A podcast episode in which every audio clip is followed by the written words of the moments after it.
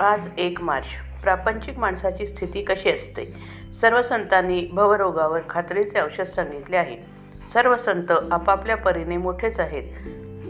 पण त्यातल्या त्यात समर्थांनी आपली जागा न सोडता विषयी लोकांचे चित्त कुठे गुंतलेले असते हे पाहिले.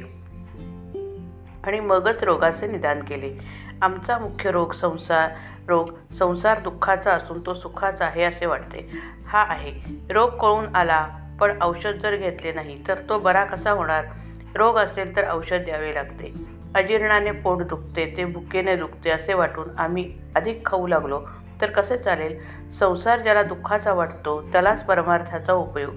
एखादा दारू पिणारा मनुष्य दारूपायी आपले सर्वस्व घालवतो. दारूचा अंमल नसतो त्यावेळी तो शुद्धीवर येतो आणि त्याला आपल्या बायको मुलांची काळजी वाटते. आपला प्रपंच नीट व्हावा असेही त्याला वाटते. पण त्याच्या बुद्धीला त्यातून मार्ग सुचत नाही. मग तो पुन्हा इतकी दारू पितो की त्यात त्याला स्वतःचा विसर पडतो आणि अशा रीतीने त्यामध्येच तो स्वतःचा नाश करून घेतो. अगदी याचप्रमाणे प्रापंचिक माणसाची स्थिती होते. पहिल्या पहिल्याने प्रपंच बरा वाटतो. मनुष्य त्यात रमतो. पुढे काही दिवसानंतर तो थकतो आणि त्याची उमेद कमी होते. आणि म्हणून आता आपल्या हातून परमार्थ कसा होणार असे त्याला वाटते. पण नंतर तो पुन्हा जोराने प्रपंच करू लागतो आणि शेवटी हीन अवस्थेत मरून जातो. जो जगाचा घात करतो तो एका दृष्टीने बरा. पण जग स्वतःला सांभाळून घेईल. पण जो स्वतःचा घात करून घेतो त्याला कोण सांभाळणार? तो फार वाईट समजावा.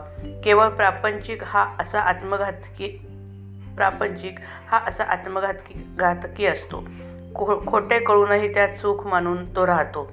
आणि जे देवाने जे निर्माण केले ते माझ्या सुखाकरताच केले आहे असे समजून मरेपर्यंत त्यातच गुरफटून जातो. मनुष्य तेच तेच करू करीत असून सुद्धा त्याला त्याचा कंटाळा कसा येत नाही? कालच्या गोष्टीच आपण आज करतो. आपल्या लक्षात जरी आले नाही तरी त्या गोष्टी झालेल्याच असतात. तेच ते जेवण ती नोकरी तोच तो पैसा मिळवणे सगळे तेच. असे असताना माणसाला कंटाळा का येऊ नये? याचे कारण असे आहे की विषय अत्यंत गोड अस गोड तरी असला पाहिजे किंवा हवेला तृप्ती तरी नसली पाहिजे. या दोन कारणांपैकी दुसरे कारणच खरे आहे. आपली हाव पुरी झाली नाही हेच खरे आहे.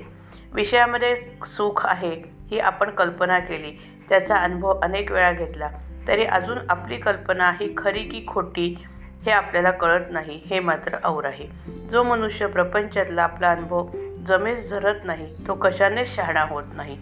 श्रीराम जय राम जय जय राम